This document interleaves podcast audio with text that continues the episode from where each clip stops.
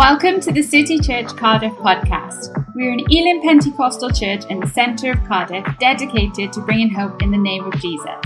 Thank you for joining us today. We hope you're inspired and impacted by this message. Welcome to the second in our preaching series entitled Good Grief Facing Loss with Hope. And last week, Pastor Malcolm Duncan introduced our series. And today, I want us to look at a very practical and pastoral subject that of how we can comfort those who mourn. I'm going to say a little about the seriousness of death and loss, and then look at three key ways in which the Lord uh, works and that we can cooperate with the Lord to minister his comfort uh, the Word of God, the Spirit of God, and as the people of God. And then we'll have an opportunity at the end to just allow the Holy Spirit to continue his work amongst us this morning. And perhaps if you've come here today with something heavy on your heart, this is a safe place uh, where we can come to the Lord and where we can receive from him. You see, death is something to take very seriously indeed. At some point or other, these wonderful bodies that we have, fearfully and wonderfully made, will stop working. They will come to their end. Uh, we will die. But as Christians, we have a theology of death and dying that is gloriously good. Because my knowledge of God in Jesus tells me that God doesn't duck or hide from the reality of life's end. In Jesus, he faces death head on on the cross of Calvary. He faces its pain. He goes through its final breath and he comes through victorious and glorious into life eternal. I'm not afraid to die because I know I'm in Jesus and he's in me. As the vine and the branch, through repentance and faith, I'm in Christ. And by his Spirit, I'm filled with God. And I know that when I come to my final breath, I need not be afraid because my Savior holds me in the palm of his hand and he'll lead me through. And where I go with him will be gloriously good. What a wonderful Savior. What a wonderful God. We know this theology of death and dying through Christ is gloriously good. But what's hard is for those left behind, isn't it? Grief is desperately painful. And I'd suggest even the hardest thing that we would face in life. But even here, we can know the goodness of God. I knew somebody once who uh, he, his wife had recently died, and, and he said to me it was like having a limb ripped off him. It was that intimate, that personal, that devastating. Because life, in contrast, is gloriously good. It's energized. It's a treasure to live each day as a gift from God, from conception to final breath. And so its absence is extremely costly and hard.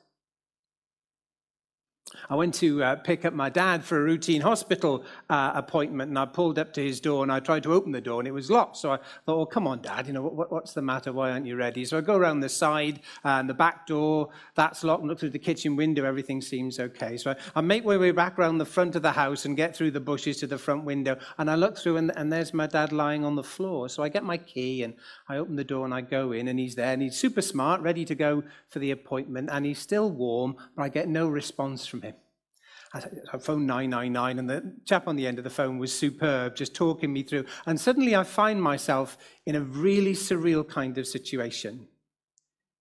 Uh, because I'm doing CPR, and if you've ever been on one of those first aid courses, you know, you practice on the plastic dummy, and suddenly as a child, I'm doing this to my dad, and there's things aren't right. Everything is the same, but so much is suddenly changing.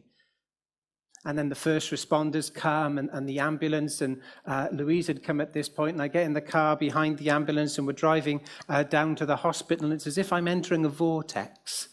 Just everything is not quite right. And I, I remember just crying out to God, Lord Jesus, I got no idea what's happening here. I really need you to be sovereign. I really need you to be in charge. I don't even know quite what to pray, God, but I need you. And we get to the hospital, and, and they were lovely. You know, they were superb. And they take dad in, and then five minutes later, the doctor comes out and I say, Sorry, Mr. Parfit, your father's died. And it's dreadful, isn't it? You know I, know, I know some of you here know exactly what I mean. In John chapter 13, verse 35, Jesus says this A new command I give you love one another as I have loved you. So you must love one another. And by this, everyone will know that you are my disciples. When we experience loss and grief, God wants us to do something about it. When we see others who go through mourning, God wants us to act and to comfort those who mourn. Will you cross over the road? Will you give yourself to permission yourself to be liberated from your diaries this week or your routines, to be available to the Spirit's prompting? You see, there's probably a hundred or more people will come through this building today, and countless hundreds more, maybe even a thousand people, would be listening uh, in our broadcast. And I pray that God would give each of us an opportunity this week to meet somebody who, who's mourning, who's struggling, because Jesus wants you and I to make a difference, to bring hope, to overwhelm them with love, the love of God. And there are three ways I believe God has gifted us to do that the Word of God, the Spirit of God, and as the people of God. It doesn't need any qualifications. We just need to be available. And God will use us and we can be a blessing. Imagine the impact for the kingdom around this city this week.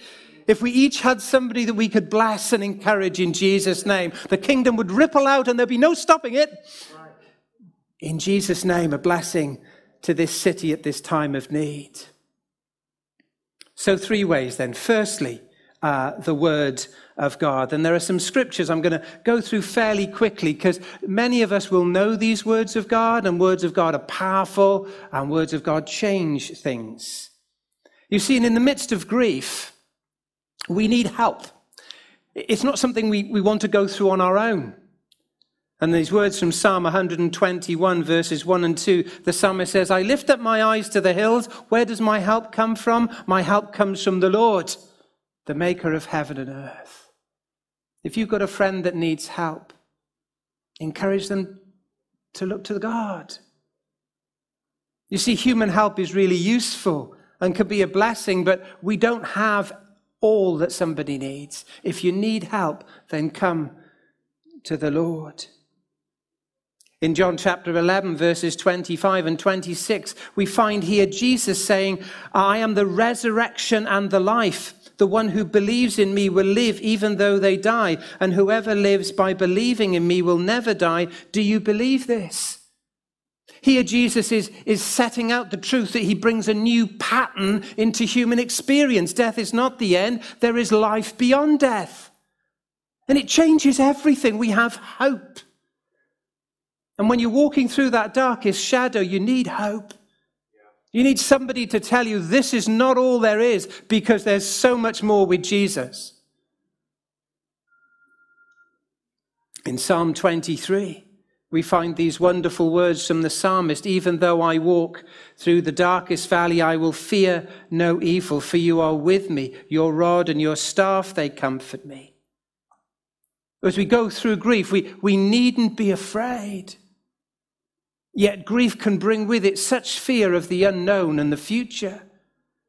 The rod and staff of God. I'm not very good at going on long distance walks, but I see hikers with these poles that help balance them. And when the ground gets a bit unstable, they can lean on it. Jesus is saying, Lean on me. Let me stop you from falling. Let me hold you up when the weight is too great. In John 14, Jesus says, Peace I leave with you, my peace I give you. So much in the hardness of grief. We just need peace. Jesus says, I'll give you peace. And I'll leave it with you. And we also need rest, don't we? Grieving can be so exhausting and so tiring. And Jesus says, Come to me, all who are weary and burdened, and I will give you rest. Friends, as you come here today or, or are listening to this, perhaps you're in a place where you're just carrying something really heavy. Jesus wants to take that and he wants you to experience his rest. These are just a few uh, texts. And uh, perhaps as you meet in our midweek groups, our collectives, you, you bring these texts, and, and you too will have had words from God that have touched you through the years that you can bring and share as we strengthen each other and disciple and journey together as God's household in our small groups. God's word is powerful and it changes our lives. I just want to look in a little more detail very briefly at this text from John 14. Now, John 14 is in the second half of John's Gospel. John's Gospel pivots on chapter 12. The first 11 chapters there are little vignettes where we see Jesus doing miracles, being totally human. And yet, from chapter 12 onwards, Jesus tells his disciples that he's going to die. And if you've ever had anybody share that news with you, it's, it's heartbreaking. And then Jesus speaks to them and he says this Do not let your hearts be troubled. Believe in God, believe also in me. For in my Father's house are many rooms, and if that were not so, would I have told you that I'm going there to prepare a place for you? And if I go and prepare a place for you, I will come back and take you to be with me, that you also may be where I am, and you know the way to the place where I am going.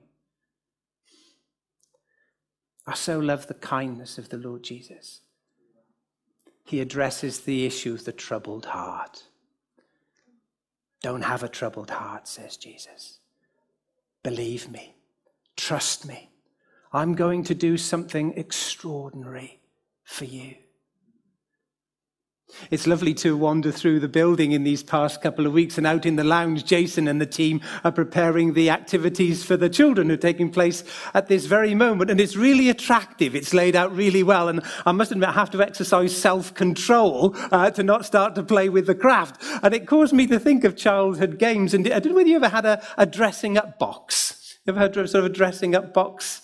And, uh, and in the dressing up box, we can, we can discover how, how we can actually um, put on things and dress up and be clothed with the goodness of God. And also in childhood things, I, I, I remember when our children were younger, and, uh, and if you're not feeling very well, and maybe you'd go into the room and and you dim the lights down and you maybe put a hot water bottle in the bed, make it comfy. And, uh, you know, tuck the child in and fill them full of Calpol or other sedatives that you've got in the house. and you get their soft toy. And it's just really safe. And you sit there and maybe sing a little lullaby and they just are safe and go to sleep. Jesus says, I'm, I'm going to prepare a place for you. God's word is so precious. And in John 20, verses 31, John speaks about how the Spirit has inspired him to write this word and why. And he says, Jesus performed many other signs in the presence of his disciples, which are not recorded in this book, but these are written that you may believe that Jesus is the Messiah, the Son of God, and by that believing, you may have life in his name. Not death in his name, but life in his name. The word of God is written to be a comfort and a hope for us. And I pray that this week God will give you a treasury of his word to speak and to bless to others. I'm, rubbish with mobile devices. I have big thumbs and they have small screens. And if you've ever had a text from me, there's a typo in there somewhere. I guarantee it. But some of you are wonderful with your devices. Text God's word out to your friends and, and people you work with. Share the word of God abroad because it will not return until it's accomplished that for which God has purposed it. The word of God is a task and a gift to us that God gives that we can comfort those who mourn. And secondly, then, the Spirit of God. In John 14, we find Jesus saying this, and I will ask the Father, and he will give you another advocate to help you and be with you forever, the Spirit of truth. The world cannot accept him because it neither sees him nor knows him, but you know him, for he lives with you and will be in you. Now, this promise of Jesus and the Father here, the, the, word advocate is often translated elsewhere as comforter or counselor. It's a difficult word for a direct translation into English, but, but the meaning is clear. Jesus said, I'm going to send you somebody else just like me to be with you always. And the Spirit is more than just human kindness, He is the power and presence of God. And the best of Pentecostalism makes this experience that is ours uh, so precious to us as a constant companion, a deeply consistent and familiar friend, is the personal presence of God for us in our lives. And it's so important for us to make time to receive from God in person, in power, and in love. Now, it might be in a small midweek group, in the safety of, of the group leaders and the love that they have for you familiar faces and familiar stories where, where we can meet and abide. And it's just, just in the peace of God in prayer where, where we're overwhelmed by the Spirit's touch of love. It may be here in, in the auditorium. Um, and, and, I've often seen uh, folks, I think Pastor Dominic often come up on the stage, it's just hands held high and eyes shut, and it's just between him and Jesus that moment. There might be several hundred of us else here, but that's not the key thing at that moment. And many of us will do the same, won't we? We're just here with the Lord. And it's at that moment of encounter that something profound is taking place, a divine exchange, where we bring our burdens to the Lord and he gives us goodness in return. Jesus says, Come to me, all whose work is hard and load is heavy. Come to me, lay those burdens down, and I will give you rest. Paul writes to the church in Philippi, saying, In prayer and petition with thanksgiving, present your request to God, and God will give you a peace that guards your heart and mind in Christ Jesus. There's this divine exchange that takes place in the presence of the Holy Spirit amongst us. We can bring our pain and receive his peace. We can bring our darkness and allow him to bathe us with light. We can bring our numbness and he resensitizes us to the beauty of each day. We can bring our death and loss and he gives us life and hope anew. And often in the Spirit's presence, we, we find that tears will flow.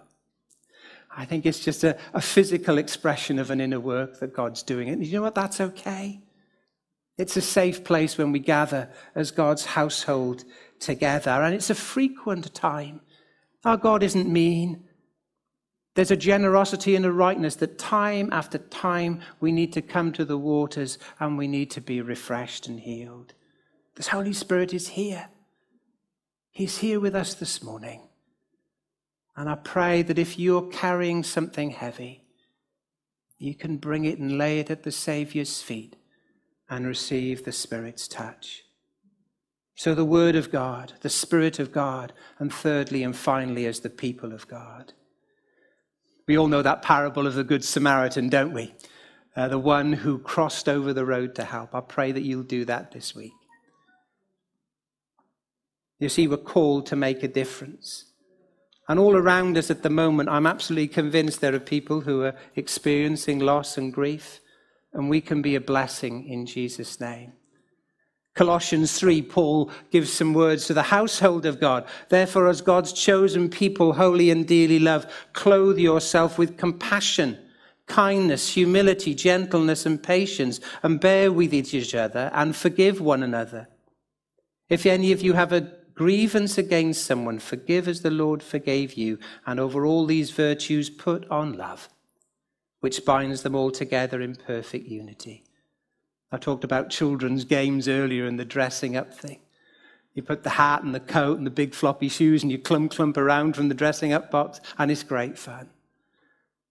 God wants to clothe us with his love and kindness so that we can extend that to others. In 2 Corinthians chapter 1, Paul says this also to the early church Praise be to the God and Father of our Lord Jesus Christ, the Father of compassion and the God of all comfort, who comforts us in all our troubles, so that we can comfort those in any trouble with the comfort that we have received. Comfort after comfort after comfort from God. The Word of God, the Spirit of God and for us as the people of God. Now, as God's household, just three little words very briefly about the attitude that we can bring uh, sensitivity, the use of silence, and sympathy. Now, we need sensitivity, don't we, at times of loss? And it's important that we might put ourselves uh, in another person's shoes to think about how they might be feeling or what they're going through. In the latter part of the 20th centuries, there were many theories articulated to help us understand the nature and uh, description of loss. Elizabeth Kubler Ross was one of uh, many, but perhaps the most popular, who started to put names to grieving anger, denial, perhaps depression. Words like pain or fatigue can also be appropriate. And as we understand what somebody else is going through, we can have greater care and confidence in how we speak. And the rule of thumb is that if it's loving and if it's kind, then say it. And if it's not, then keep stum. And I think that's true for a large part of life, really, including our online life as well. Um, I know somebody who's, uh, uh, whose brother died, and a friend said, Oh, your brother? He was a misery and mean. Whenever we went out, he, he, would never buy us a drink. He was mean as anything.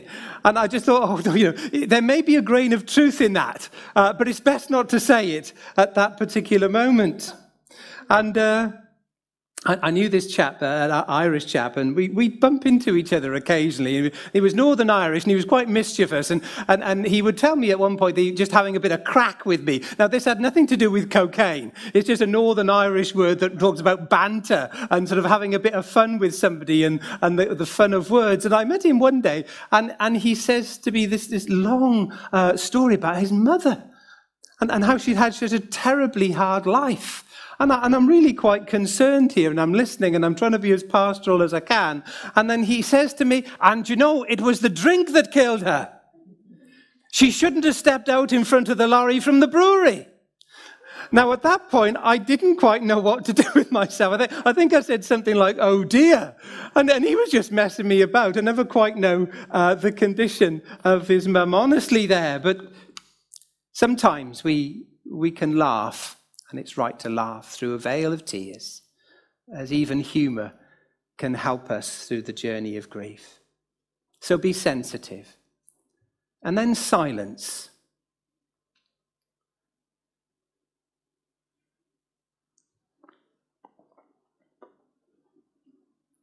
The measure of our love is not calculated in the quantity of our words. Often we just need to abide with somebody, even at two meters with a mask on, sitting in the park. The proximity of another human being is such a gift. And if you can bless somebody with those moments, then do so. And when you're sitting there in the silence, maybe you're praying quietly in your head, and uh, earthly words might just run out, and we're praying in tongues, and we're seeking God just to inhabit and bless, bless those moments but we're called to not be afraid of silence, but to seek the moment that God presents just to abide with someone that they might receive from Him. So, sensitivity, silence, and thirdly, sympathy. Now, this is, exists at the level of our feelings. One might say a godly motivation to get up and, and do something, to act and bless a friend in a very practical way. We all need to recognize that we would grieve differently, though there may be similar experiences. But would you seek to cross over the road and make a difference? Invite that person out for a coffee. Just keep in touch with them with text or a phone. And do that beyond the day of the funeral, just, just into the days and months when the emptiness can sometimes feel much greater. Just keep in touch sensitivity, silence, and sympathy as the people of God. Space to receive from God Almighty through the Spirit, and the Word of God to bring hope and light. With these, cooperating with the Lord God, we can face loss with hope and receive the goodness of God. We hope you are encouraged by today's message. To find out more, visit our website at citychurchcardiff.com or find us on social media.